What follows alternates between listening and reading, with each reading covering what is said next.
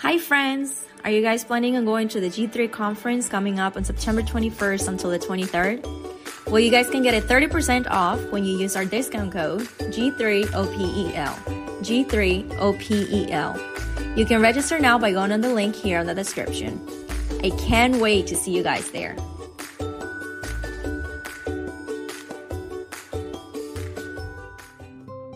Welcome to Ordinary People with Extraordinary Lives, a podcast dedicated to the testimonies of believers and followers of Jesus Christ. I am your host, Arlenis Bucklew. Hello, friends. Welcome back to Ordinary People with Extraordinary Lives.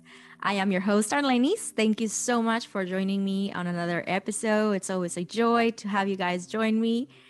If you are new to our podcast, welcome. We're so happy that you're here. I hope that uh, you are encouraged by today's testimony. And if you are new, or if you guys are some of our regular listeners, I would like to uh, stay connected with you guys. And the way that we can do that is by following us on social media. You can follow us on Facebook, Twitter, Instagram, and even on TikTok. You can find some of the clips that we share on TikTok. And the easiest way for you to do that is to go on the link here in the description.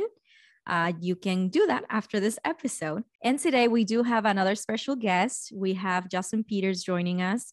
I'm so excited for you guys to hear his testimony. Maybe some of you are familiar with his ministry, the Justin Peters Ministries, or maybe some of you had the opportunity to read his testimony or listen to his testimony somewhere else uh, online. So I'm really excited. If you are, uh, if you're not familiar with uh, him and his ministry, I'm really excited for you guys to get to know him and just hear his testimony of salvation and uh, what the Lord has been doing in his life, what the Lord is continuing to do in his life and life and ministry. And at the end of this episode, you guys can actually go on the link here on the description to, to find Justin and his ministry and to learn more about it and get familiar and just see what uh, the Lord is doing through his ministry as well. So thank you guys again. Thank you so much for joining me. I hope that this is a blessing. And here is my conversation with Justin.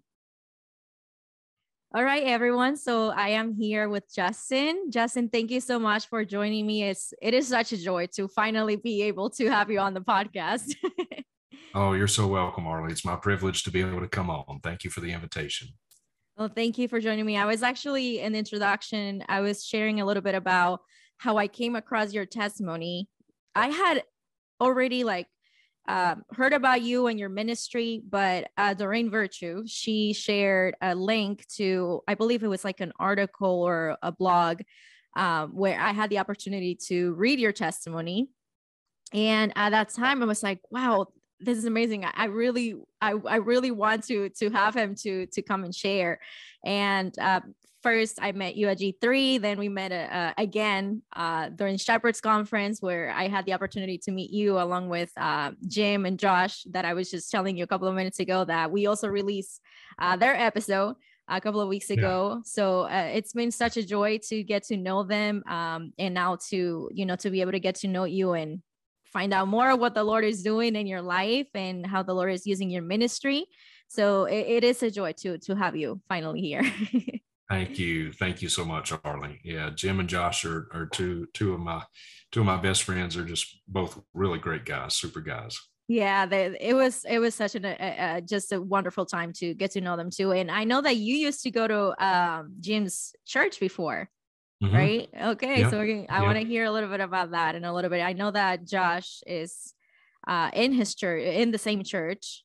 Um, uh, and I remember that he shared how he came to actually know, you know, to to know the Lord. And I know that you had a, an impact in that. And it was just really nice to to hear that, just how the Lord used you even for in his own life. So I I just, I just love uh, you know, hearing testimony. I know that like here at my church, uh, when we do baptism, you know, I think one of the precious time is when uh, we get to hear part of their testimony. You know, it's like very, it's very short, but e- yet just to hear how everyone comes from a different background. Some of the people come from a very dramatic, some other come from not a very dramatic background, you know, but at the end of the day, we all acknowledge that we are sinners and we need Christ. Without Christ, we're dead in our trespasses and sins. And it is because of Christ that we are you know now united we're united in christ and uh, we yes. are a family in christ and and that is just uh, just a, a, precious gift from the lord that we have the church, we have one another. And just yes. to get to know one another, um, that's what I love also of just sitting here and just hearing um, the life that some of the people had, but yet how the Lord is glorified through all of it. You know? Amen. Yes, yeah. absolutely. Absolutely. So, uh, just to begin, I like to have my uh, guests just to give us a little background about their upbringing, um, as much as you can remember. You know, as far as far back as you can go, just uh, your family, what you're raised in a believing home. Uh, yeah, just give us a picture of what was life like for you growing up and with your family. Yes. Uh, well, as I heard a friend of mine say one time, I was born at a very early age, and uh, but uh, uh, was born in Vicksburg, Mississippi. Uh, my parents, I have one sister, uh, just one sibling, so there's the two of us, and my parents still live in the same home that we were raised in, and uh, still married each other, still love each other. So kind of the picture of stability there, mm-hmm. and um, was was reared in a, a Southern Baptist church. Um, uh, and along with that, a lot of the the trappings of the Southern Baptist, um, a typical Southern Baptist church that I, I didn't see at the time, but but now I do, and um, uh, certainly the the basics of the gospel were there. Uh, but as, as, is typical in Southern Baptist churches, you, kids get baptized at very early ages. Uh, if if you attend a Southern Baptist church, then you know that uh, if you're if you're nine years old in an SBC church and you haven't been baptized yet, then you're you're over the hill.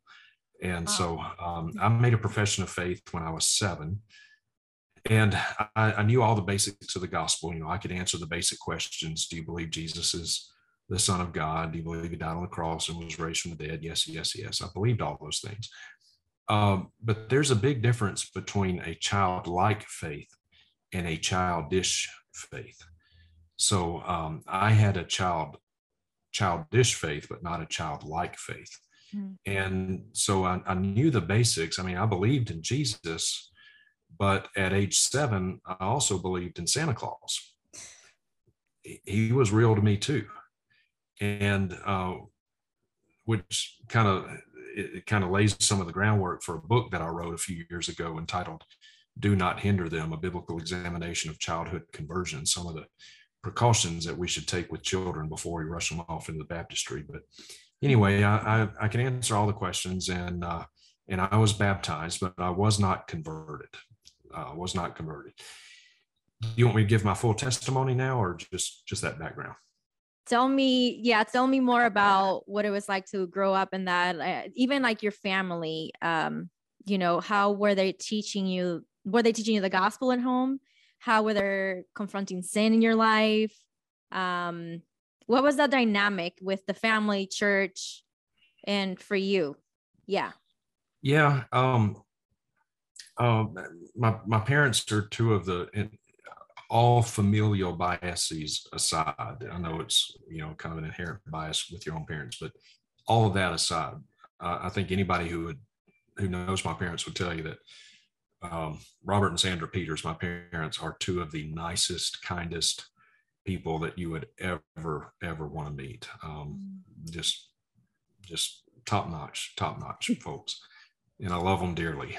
Um, but as far as like um, the the spiritual climate growing up, it was the best way I know to describe it is very, very Southern Baptist with all of those trappings. Uh, mm-hmm. There was not there was not true expositional preaching. It was very topical preaching, just kind of surfacey. I mean, nothing heretical, but um, but nothing in depth either. And, and looking back with the hindsight that I have now, I can see that a lot of it was very, the preaching was very shallow. Uh, a lot of uh, verses taken out of context. Uh, as I said, children were baptized very, very early ages uh, there was no plurality of elders, which the Bible teaches and prescribes. Uh, that was not there. It was just the pastor and and then the deacons, and it was a congregational uh, polity of, of, of ecclesiology there in the, in the in that church, typical of Southern Baptist churches. So, you know, very decisional regeneration, of course, very Arminian, very very much an emphasis on free will. Uh, church discipline was unheard of, uh, just foreign. I mean, nobody, you know, we thought when in Matthew 18, when Jesus said, Where two or three are gathered together in my name, I am there in their midst. Uh, we all thought that was talking about like Wednesday night prayer meeting because that's where we would always hear it was on Wednesday night prayer meeting, and the pastor would say, "Well, uh, where Jesus Jesus said, where two or three are gathered together in His name, He is there in their midst." So we we have more than two or three gathered here tonight, so we know Jesus is with us. And you know, I heard that uh, hundreds of times when I was a kid, and even as a kid, I can always remember thinking, "Well, what about if I'm by myself?" You know, it, is Jesus not there with me then? If I'm by myself, do I have to have two or three gathered together before I know Jesus is there? And so, even as a kid, I had these questions. But uh, anyway, that of course, that's that Jesus is talking about church discipline in the context, not uh, Wednesday night prayer meetings. So, uh, so I mean, very nice people, but just, just um, theologically, not not much depth there. Mm-hmm. Uh, so there was never any kind of uh, teaching on examining yourself to see if you're in the faith, mm. for example. Yeah. Uh, Second Corinthians 13, 5. That, that was never talked about. Uh, repentance, the word was used, but not, never explained, never explained actually what it is. What does it look like? Uh, how does repentance come? You know, is it something we do or is it something God does? Of course, it, it was always couched in terms of something that we would do. Yeah. But it was just a, an intellectual assent, and, that, and, that's the extent of it. So, um, yeah, so nice people, well-meaning, but but theologically, not a lot of depth there. How would you say then that? What was the impact that this had in your life then? Like, uh, what is the course of your life from there on? Well, uh, I, I, guess I would say uh, because of that lack of depth uh, and, and, and, never any instruction to examine yourself to see if you're in the faith. I just kind of rocked along um, thinking I was a Christian because I prayed the quote unquote sinner's prayer. And I asked Jesus into my heart to use that lingo. And I got baptized when I was seven.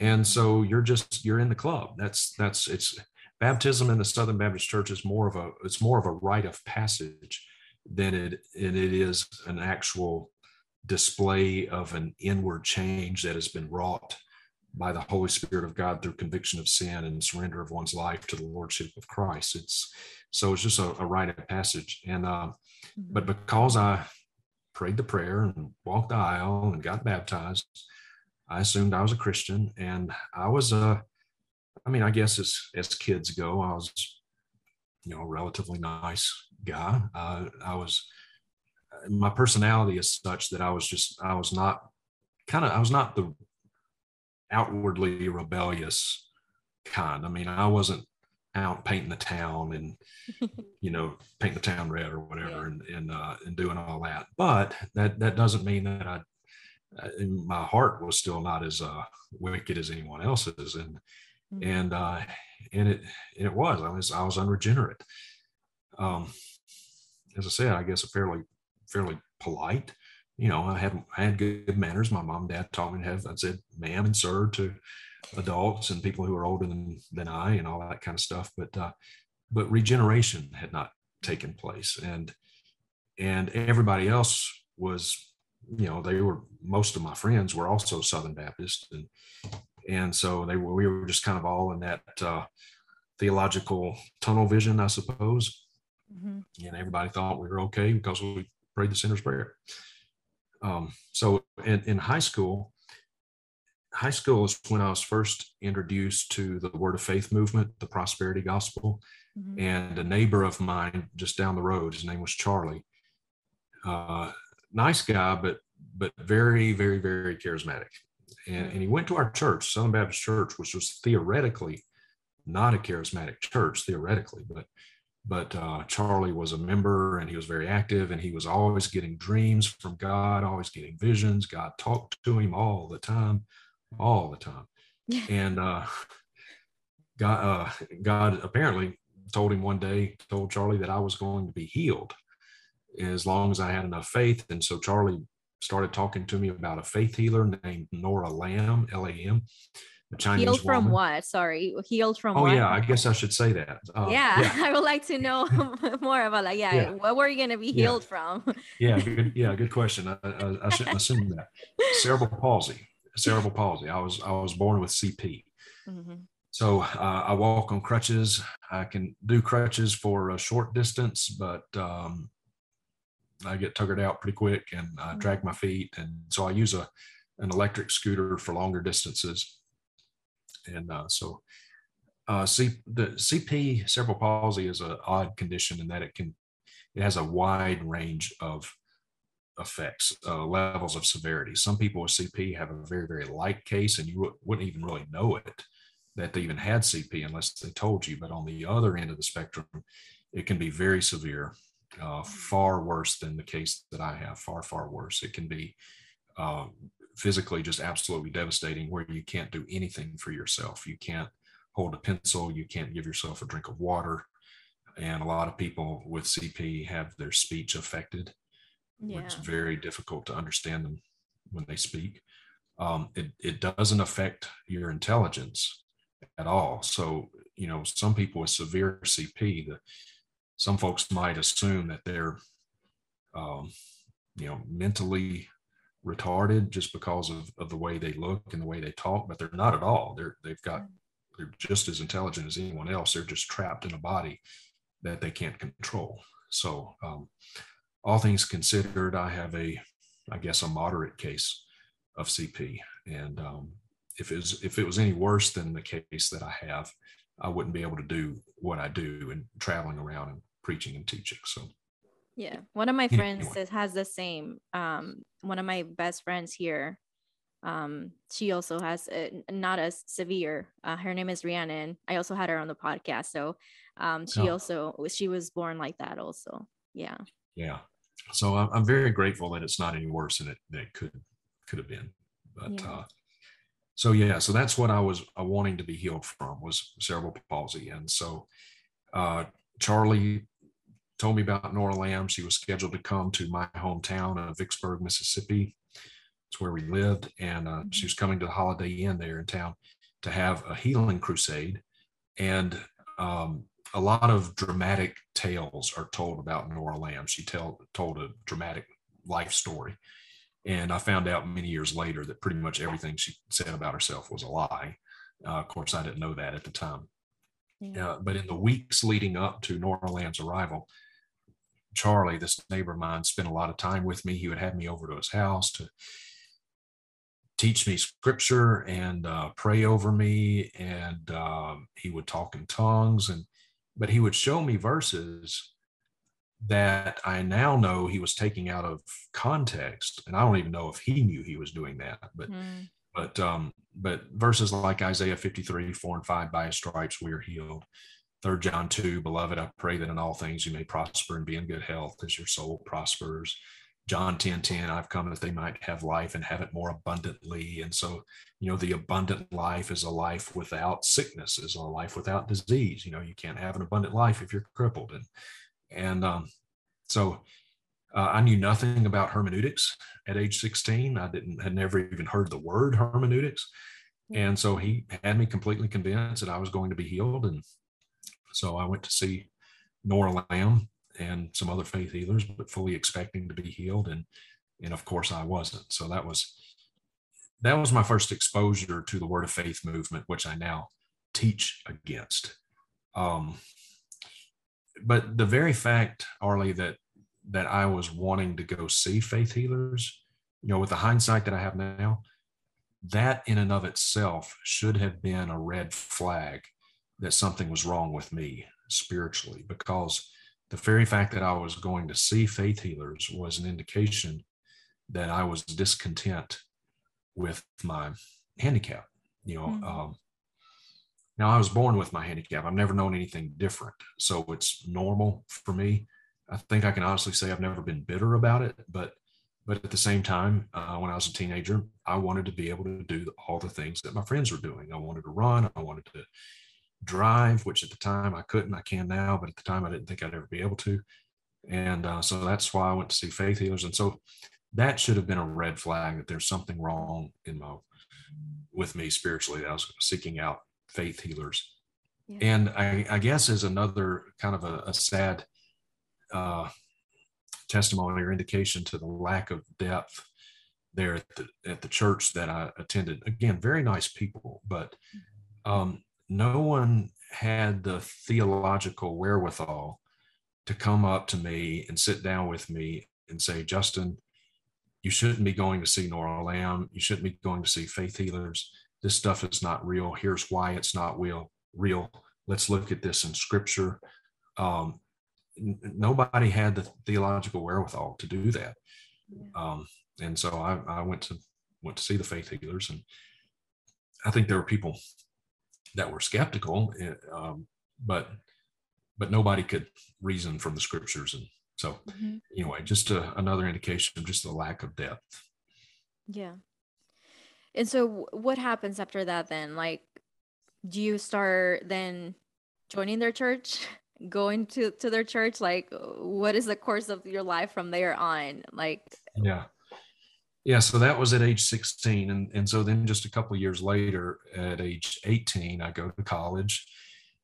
And uh, one year community college, which wasn't too far from my home. So I came home on the weekends. But then the next year, I went to Mississippi State University. I enrolled there, and that was about three hours away. So I lived there in college at Mississippi State. And um, I, I joined a church there, a Baptist church in Starkville, Mississippi, and uh, was active in that church, but I was still unregenerate. Mm-hmm. I, I, didn't know that I was, but I was. Um, after college, then I enrolled in seminary. And believe it or not, not only did I go to seminary, but I actually graduated from seminary as an unconverted person. Wow. Um, I had an interest in scripture, but uh, in hindsight, a lot of that centered around the, the faith healing kind of stuff that I went to. But I did have an interest in it. And um, so I got a Master of Divinity, Master of Theology from Southwestern Baptist Theological Seminary. And uh, I wrote my master's thesis on Benny Hinn and uh, went to some Benny Hinn crusades as part of the research and and actually started to preach some and teach against the word of faith movement and some churches heard about my research and so um, i was actually traveling to different churches and teaching against the word faith movement unconverted um, so wait, but I cannot. Were you teaching against the uh, Word of Faith movement before you were saved, or were you teaching yes. in faith? Oh, you were before yes. being saved. Yes, I was wow. teaching against it before I was saved. Yes. Oh wow. So, uh, and and for the most part, for the most part, what I was teaching was was right. Um, my I, my teaching, by God's grace, has improved a lot. I trust uh, mm-hmm. since then. But for the most part, I mean, the rudimentary elements of it, what I was teaching was right. But uh, Arlie, I, I never had any lasting assurance of my own conversion, and and I didn't understand why. Um, there were many times I would go to a church, and what I would teach, again, for the most part, was right, and it was right as as far as I knew it to be. Hmm. Um, but but then I would I would go back to hotel room or wherever I was, and and I'd lay in bed worried that if I were to die, I'd go to hell. I never had any lasting assurance of my salvation, but I I didn't know why. Um, it, there was it was never a, uh, a situation which, like, I would get up and preach, and in the back of my mind think, ah ha ha, this is all you know. I'm just doing this for something to do. I don't really believe this stuff. It, it is not that way with me. It was I knew something was wrong, but I didn't know what was wrong, and I didn't know what to do about it. Mm. But uh, I mean, I was supposed to have the answers because I had I was a graduate of seminary. But but one of the things that was always a, a very uh, I, I guess probably the biggest thing for me is that I did not understand what repentance was. I didn't have a right understanding of repentance. Um, I had pockets of truth in my theology. I had pockets of truth, but I couldn't I couldn't connect the dots.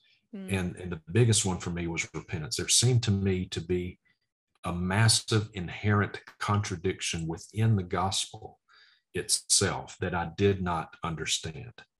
And that was this that salvation is not of works. And that part I understood. I mean, I I got that. You know, I, I understood I couldn't work at a soup kitchen and earn my way into heaven or help little old ladies across the street and earn. that made sense to me. Yeah. So salvation's not of works. Okay, got it.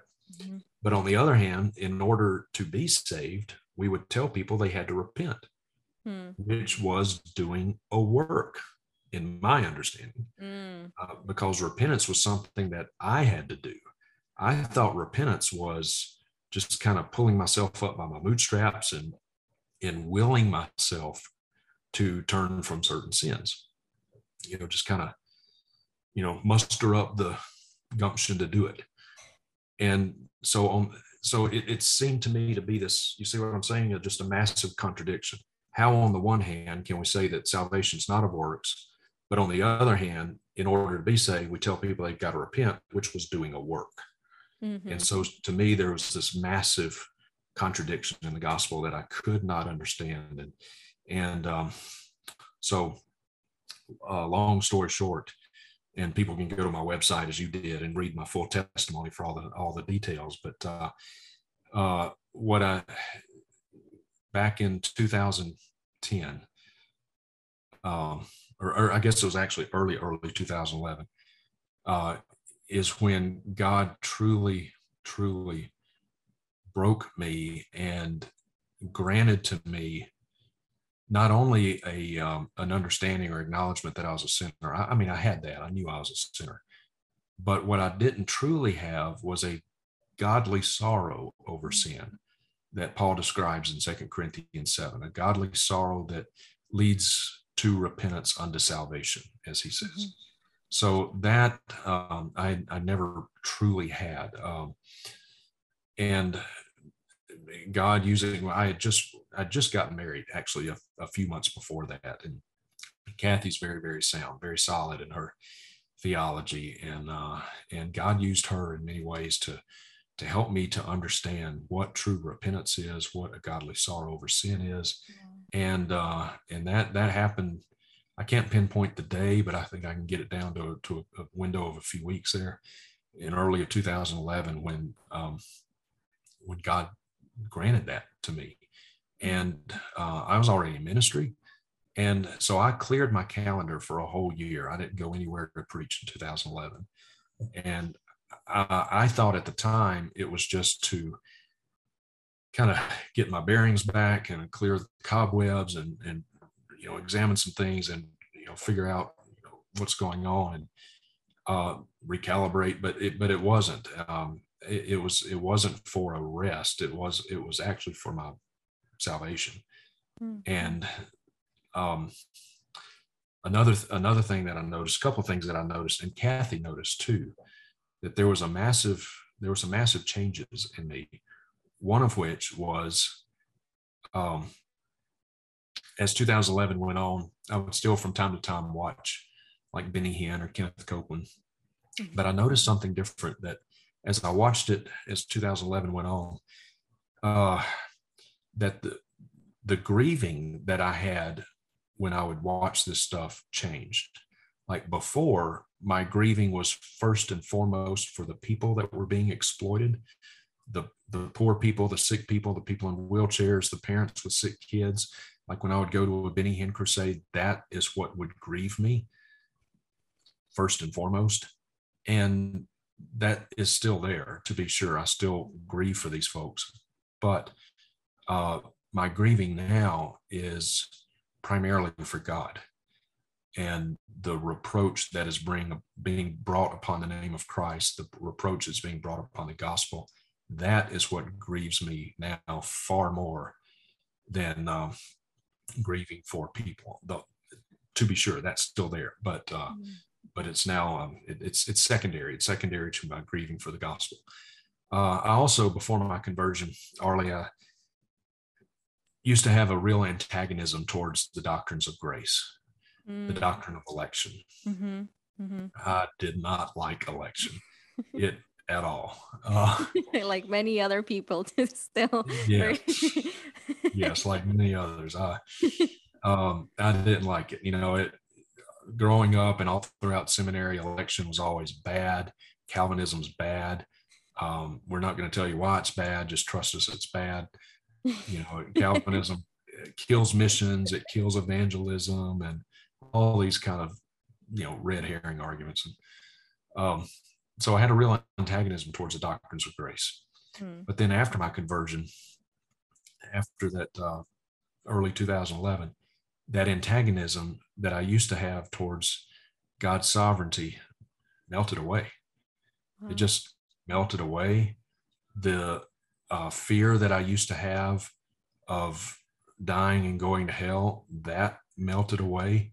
And there were just changes uh, that, and they weren't changes that I was doing. They were, they were changes that were just being done in me.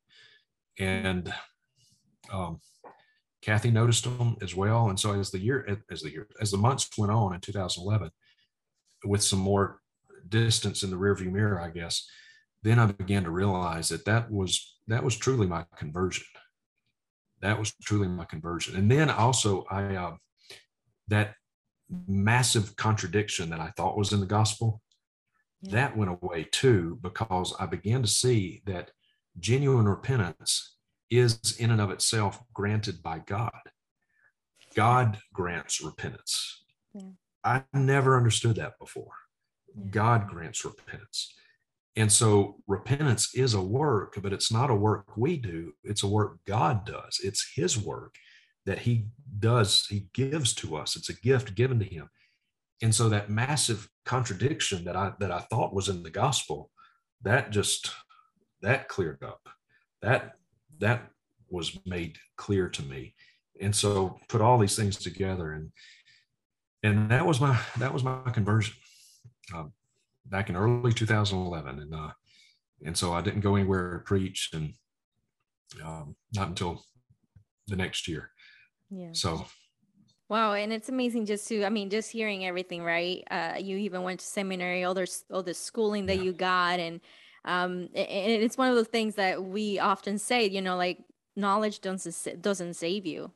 Right. Like you no, can go and get all the degree that you want, and that is not going to save you and right. you won't like that battle that you had you know like that contradiction and all of that how is it that it just it just like it seems like oh it magically just disappeared but it's because the the the lord is the one who did the work in your heart. He right. is the one right? We we we have nothing i think it was um josh who said who said that we don't contribute anything but the sin that we bring to christ right?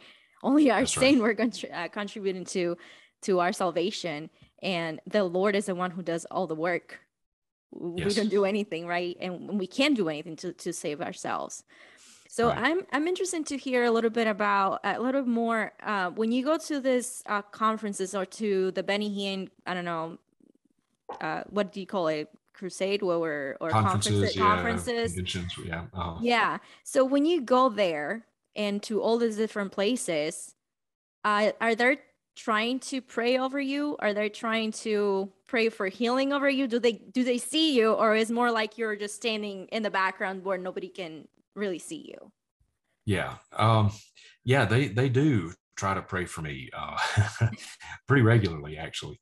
Uh, I'll have people come up to when I go, go to a like a Southwest Believers convention, Kenneth Copeland's big annual shindig, or uh, been to Lakewood Church, Joel Osteen's church mm. a couple of times, and uh, yeah, so whenever I get a chance to go to one of these things, if it's close by, I, I try to go.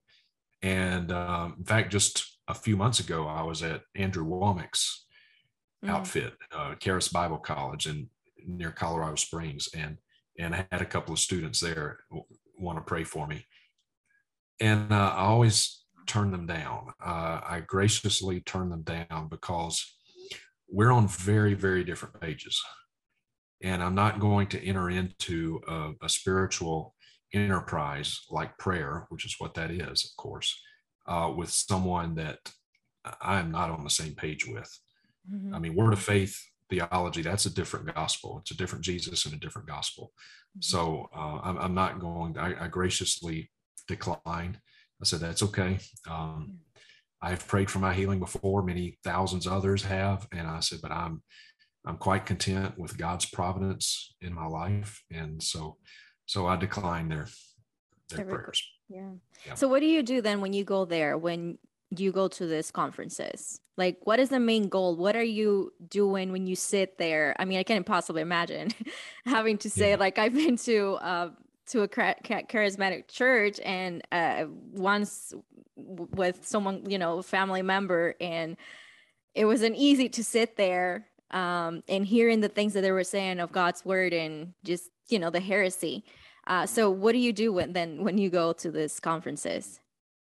Yeah. So, uh, of course, I don't go for edification. I, yeah. I go to uh, for information. I go and uh, I, I, want to get in the trenches. I want to. I don't.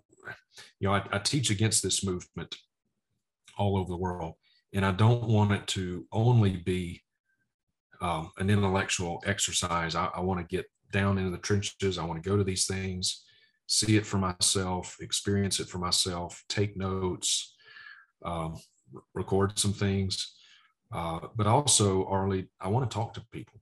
Mm. I want to talk to people, and it's it's a wonderful witnessing opportunity because when these people come up to me and say, you know, God show me, I've had so many people say, God show me that you're too young to be in that wheelchair, and uh, so it opens up witnessing opportunities for me. I can yeah. I can actually share the gospel with them, engage them in conversation, wow. and uh, I'll I'll go talk to people that are in wheelchairs, mm-hmm. talk to them, and um, and just lovingly share the truth of God's word to them that they are being deceived mm-hmm. by false teachers. Um, the false teachers, as Jude writes in, in his book, next to last book in the New Testament, the Bible, uh, Jude says that false teachers are, uh, they care only for themselves. Yeah. And that is so true. Benny Hinn and Kenneth Copeland and Joyce Meyer and Joel Andrew, they, they don't care about you. They yeah. care only about themselves. And uh, they are these people and are being told that if they, as long as they have enough faith, they'll be healed. And if they give money, they sow seed to these preachers. I mean, it's it's it's so tragic, Arlie, because so many of these people are poor, and yet they give money that they don't have to preachers who are gazillionaires flying around in private jets, living in like Jesse Duplantis has a 35,000 square foot home, which I can't wow. even wrap my mind around. Wow. Yeah, 35,000. Um, they have private jets, they have, you know, fancy boats and fancy cars and, you know, $10,000 suits and all this kind of stuff. So it's, uh, so I, I, try to talk with them and, and share with them the, the truth yeah. of the gospel because most of these folks, they don't they don't understand the gospel. Yeah. They've been taught a false gospel and so these are wonderful witnessing opportunities. And you know they see me. They see that i'm in a in a wheelchair myself. And so in god's providence that um, opens a lot of doors for me because i've i've got a little i don't know how to word it maybe street cred or so you know when it comes to this issue yeah. uh, and, and i know what you mean by that. You know what i mean? Yeah. Because yeah, uh, uh, with my friend uh, that i was telling you she was born like that also and um, she she's the i mean i admire just like you know the strength that the lord has given her. She's only like in her early 30s um, and she traveled with me she, it was her first time going to outside the united states so we went on vacation together to my country and I got to, you know, show her around, spend time with my family. And you wouldn't believe how many opportunities we got to, you know, with my grandfather and his wife and people who will be like, you know, and they're mostly Catholics. So for them, their mentality is like, oh, look at this person going through such a hard, you know, trial. She's going to have a place in heaven just because of her you know disability just because of what how they see her like oh you have a perfect place in heaven or you are Lenny's for serving her you oh it's like an angel. I'm like no that's not that's not true you know like we are sinners and we need christ.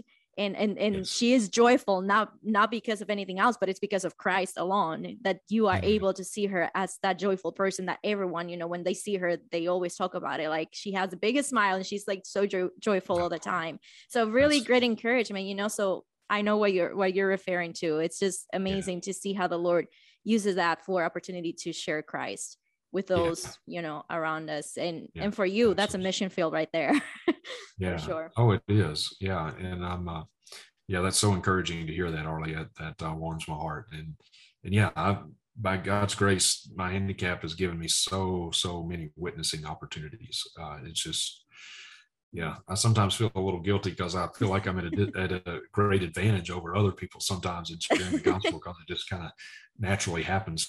Um, yeah. Because of my handicap, it just kind of leads to that pretty quickly a, a lot of times. So I'll praise it. the Lord for that, right? for the opportunities. he is the one who gives even the opportunities. So I, I want to go back to you were saying that before you, uh, the Lord saved you, you met your wife, right? Mm-hmm. And you guys got married. So how yeah. did you meet? Can you share a little bit about that? How you met your wife and um yeah. Yeah. Yeah, we met at an evangelism conference in California. Uh, Kathy is originally from Montana. I'm originally from Mississippi. We met in California. Wow. And uh, so it was a very providential thing. She was attending a, an evangelism conference with one of her friends named Vicky. In fact, it was a Living Waters uh, kind of uh, ambassadors training academy back then, they called it. And so uh, they were there, and I wasn't even at that conference. I was at a different church doing a, uh, well, back then I didn't call it Clouds Without Water. I called it a call for discernment back then, but um, at a different church. But a friend of mine at the conference that Kathy was attending heard that I was in the area, and so he called me and asked me to just drop by for a couple of hours just to say hi. So I did, and I met Kathy there. And so what uh, happened? yeah, uh, I was I was struck by her right off the bat, and uh, she was not struck by me uh, at all. Um, in fact, barely even talked to her. I talked more to her friend Vicky, but I was I was interested in Kathy. Yeah. And um, so anyway, kind of a you know I left, and uh, long story short, I, I contacted the organizer of the conference, and said, "Hey, man, uh, I, I met this lady. Can you you still have her contact information in your records? Can I get her email address?" And and about that time, her friend Vicky emailed me uh, to just thank me because she had kind of heard of, of, my ministry a little bit. And um, anyway, I, long story short, I ended up finally getting Kathy's email address. Wow. And I emailed her and she emailed back, still initially not thinking anything not interested in me at all. But um, somehow the Lord changed her, uh, changed her heart towards me, and and uh, yeah, we started dating and, and ended up getting married. And, and it's interesting, Arlie, because you know when we Kathy's very sound, very she was saved out of Roman Catholicism, mm. and shortly after her conversion, uh, she stumbled onto John MacArthur, stumbled, quote unquote, uh, very providential. Yeah. And when eh, that was the first time she had heard true preaching, and she just latched onto it. And I, I sometimes I, I call John MacArthur, I call him her her daddy duck. That's the thing we had. That's what we call it. Cause you know how little little baby ducks, you know, when they hatch, the first thing they see, that's their mama. You know, they yes. imprint. You know, it could be a dog or a moose or whatever, but whatever they see, you know, that becomes their mama. And so I kind of jokingly refer to John MacArthur as Kathy's daddy duck. So he imprinted on him. Just soaked up all of his teaching, read all of his books, called up the ministry. Uh, this was early, early in her conversion, mm. and uh, called up Grace to You and asked them, "Do you have a catalog of your resources?" They said, "Yes, we do." And she said, "Well, please send me a catalog." So they sent her a catalog. She got the catalog, looked at it in the mail. She called them back. She said, "I want everything in your catalog." And so they they literally sent her these giant boxes full of uh, at the at the time was cassette tapes. Yeah, yeah. and uh, so Kathy really knows her stuff. She's very sound. Um, mm. But in our in our in the year or so that we dated before we got married, year and a half, I guess. Um, she knew she could tell something was not right with me, but mm. she assumed I was a Christian and I I thought I was, but I, I wasn't really. Uh, Yeah. but uh, she could tell I didn't I didn't really understand what repentance was just by the conversations we had. But so um, honestly, I'm I'm kind of amazed that she ended up marrying me because I she was way ahead of where I was, way ahead. But um, but by God's grace, He used her, and uh, we we we ended we did get married, and shortly after that is when my conversion was. Yeah. How long have you guys been married already? We have been married. Uh, next month will be 12 years. Wow. Wow. Okay. Wow. Praise the Lord. And just to see the Lord's providence, right? To pro- you know, provide a wife for you in a place outside your home, not Yeah, even in your right. hometown. So just to see God's providence, right? That we have con- no control even on that. Yep, um, right. Praise the Lord. So now moving forward to uh, your ministry, the Justin Peters ministry. How do you begin this ministry? And tell tell me a little bit about what is the goal? What are you guys doing through this ministry? Yeah, um, it, it it was really just kind of um, I never even I've never done any advertising really. It's just kind of happened. Uh, churches saw the subject matter that I was dealing with, prosperity gospel, and there's of course it's a huge issue, and and so churches began to invite me to come and teach uh, against that movement. And of course, my seminar, the PowerPoint with the videos that I have of all these individuals, Mm, and so um and, and it's just kind of happened. Um i never i never call a church and ask them can i come preach? Um invitations just come in and and uh it is i've now preached i think in 29 different countries. Wow. 28 or 29 different countries uh many of those countries multiple times. So i've i've been all over the world uh, teaching on this. And and sadly the word of faith movement the prosperity gospel is bad of a problem as it is here in the united states it's even worse it's way worse in other parts of the world Yeah. way worse in central and south america uh, what country are you from arlie I am from the Dominican Republic. And uh, yeah, they Dominican are Republic. okay Dominican Republic. Yeah. But Okay, I gotcha. definitely have friends all over Latin America. And yeah, Yeah, and that's one of the things that I hear about just Yeah. how bad it is, like how, how bad it is. And even in those Yeah. countries. Yeah. Yeah, it is. I've not been to the DR, but but um, yeah, I've been to Central and South America and Africa. It just Africa's the worst. I think Africa's the worst. It just saturates African countries, and Wow. so um, the Word of Faith movement is not my only interest. A lot of people think that that's all I ever do. That is, that does constitute most of the invitations I get Mhm. to to come and teach, but uh, but not all of them. Uh, my first love is expository preaching. That's what I'm committed to. Uh, in fact, here in a in a week, a week from a week from today, actually, I'll be landing in Finland, and I'll be teaching in a conference there. And I'm not doing word of faith stuff. I'll just be preaching. So Preaching. Yeah, it's kind of nice to have something a little bit different than word of faith all the time. right. so do you, so then uh through your ministry then uh you are invited by other churches, you go and you preach and you're also teaching against the word of faith movement and um is there anything else within your ministry that you guys are doing or do you have like any goals like for your for for your for, for your ministry? Yeah. Yeah. Uh, Word Faith is most of it. Um, I've got a DVD that has my seminar on it. I've written a book on the Word of Faith movement that is actually, I don't have it out in English yet, but it's been translated into Russian, Chinese, Ukrainian, and Wow. several other languages are in the works. So um, that's really encouraging, and, and thousands of those are are being printed even as we speak, are, are being printed and going out uh, all over the place. But uh, I have written another book that is in English that I mentioned earlier in the, in the interview, entitled "Do Not Hinder Them: A Biblical Examination of Childhood Conversion." So not at all related to Word of Faith. Um, so that's available. Uh, I've got uh, a lot of different teachings on a, a lot of different subjects, attributes of God, Jehovah's Witnesses, Wow. uh, okay. things like that. And so those those uh, are available as well. And I have a YouTube channel Mhm. that has grown uh, a lot. I, I tell people I barely know what I'm doing on YouTube. I don't have any of the the fancy graphics. Although the fanciest graphic I have, uh, you helped me with the little intro that I have now, my little Oh, five yeah. second intro. Yeah, Yeah, so, uh, Zach. uh, pra- praise the Lord for Zach. yeah. Uh, he's uh, one of my colleagues uh, who works with me in Grace Productions. He's so talented. I was like, can you help me with this?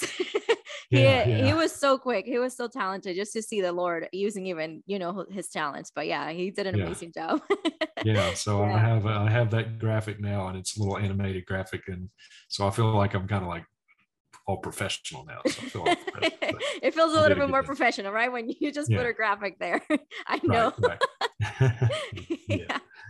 so um, yeah my youtube channel has has grown uh, it's got i think 160000 subscribers and so um, yeah it's just that's all the lord doing that so Yeah, you had a wonderful interview with Pastor John. uh, they're in Shepherd's Conference, so uh, that was. In a, I, I'm, I'll make sure to include that specifically because I, I remember when I was there. Um, so and I will put the link also to your YouTube channel so Yeah. that people can. It's Justin Peters Ministries, right? correct yes Yeah. uh-huh. that was a that was one of the highlights of my ministry uh, thus far is to be able to interview John MacArthur. I just have such love for him and such appreciation, and I know he hears that all the time, but uh, but it's it's true. and It he is watches your channel too, so he he's watching your your videos, right? Because you find out that day. Yeah, I know. know that that was such a shock to me. And he says he watches my YouTube channel. Like, yeah. really, you do? wow.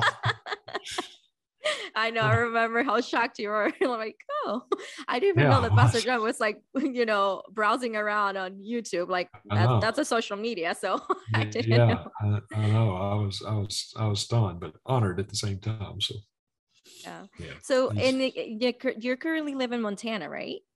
Yes. Uh huh. And you guys are in the church that you go to there. Do you are you guys like uh, serving in any way in that church? Uh, you and your wife?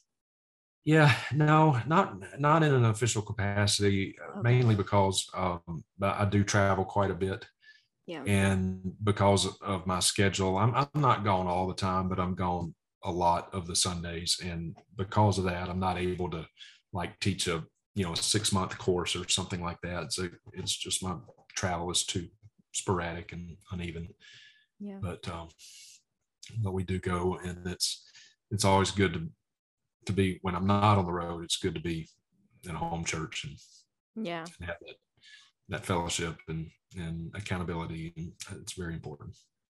Yeah. So, and you say that you're going to be in Finland, right? So, what else is coming next for you guys within your um, ministry?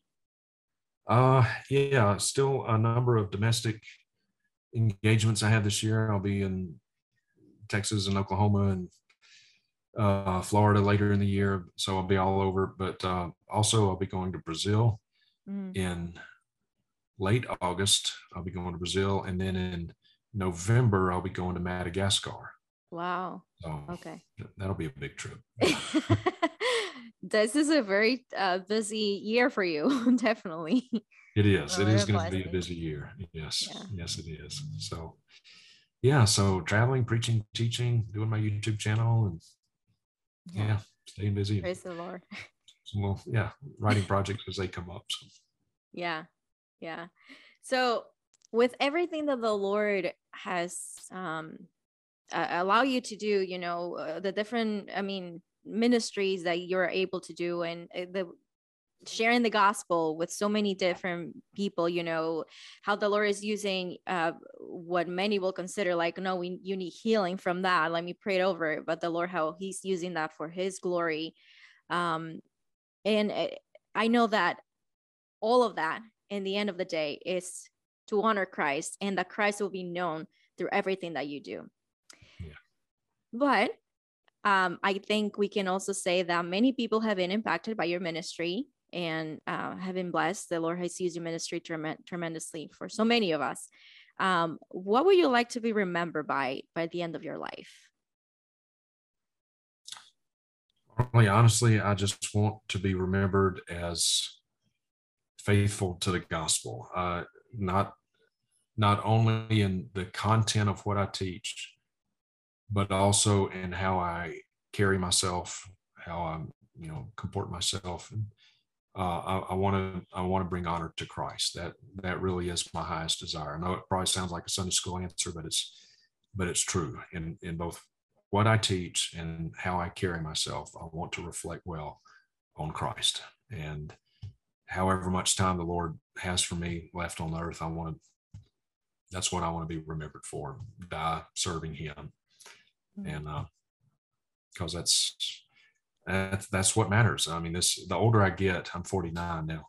The, the older I get, the, the less grip I have on this earth. You know, I just. I, I, the more aware I am that this is not my home. And uh, I have all of eternity to to live with Christ and be in fellowship with Him, be in awe of Him, and so I want to be found faithful here, and so I will have as few regrets as possible, I suppose, when I when I leave this earth and stand before Him. Amen. So. Well, now I would like to jump to my signature questions for the podcast. Just okay. those three questions. so, any books, uh, any favorite books that you have, or or books that have been helpful for you? Yes. Um, yeah. Uh, I love uh, Redemption Accomplished and Applied that is uh, a very, very helpful book in, in, understanding the atonement, redemption, and accomplished and applied. And also, I actually have it here. I'm, I'm reading it for the, I think for the third time, but. Um, oh, okay. Oh, yeah, I can see it. it yeah, by J.C. Ryle. Yeah, J.C. Ryle on holiness. Uh, what a what a great book! What a fantastic book! And uh, the Body of Divinity. That's a classic. That's that's one of my favorites. So yeah, I like a I like a lot of the dead guys. but but yeah. uh, you know MacArthur is also I mean he's he's written some of my favorite books as well. Gospel according to Jesus. Mm-hmm.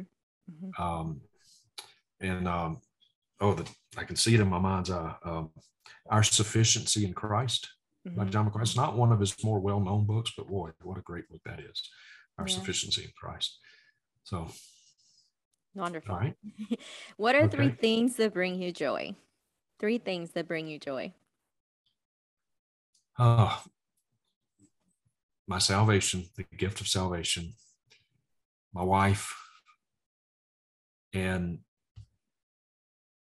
and seeing seeing the light come on with people, um, seeing with some their conversion, but also uh, when I when people email me or I talk to people and they will tell me how the Lord has used by His grace has used my teaching to help them understand the truth and they see the error they were in and God uses that to deliver them out of error into the truth and what a difference that makes in their lives.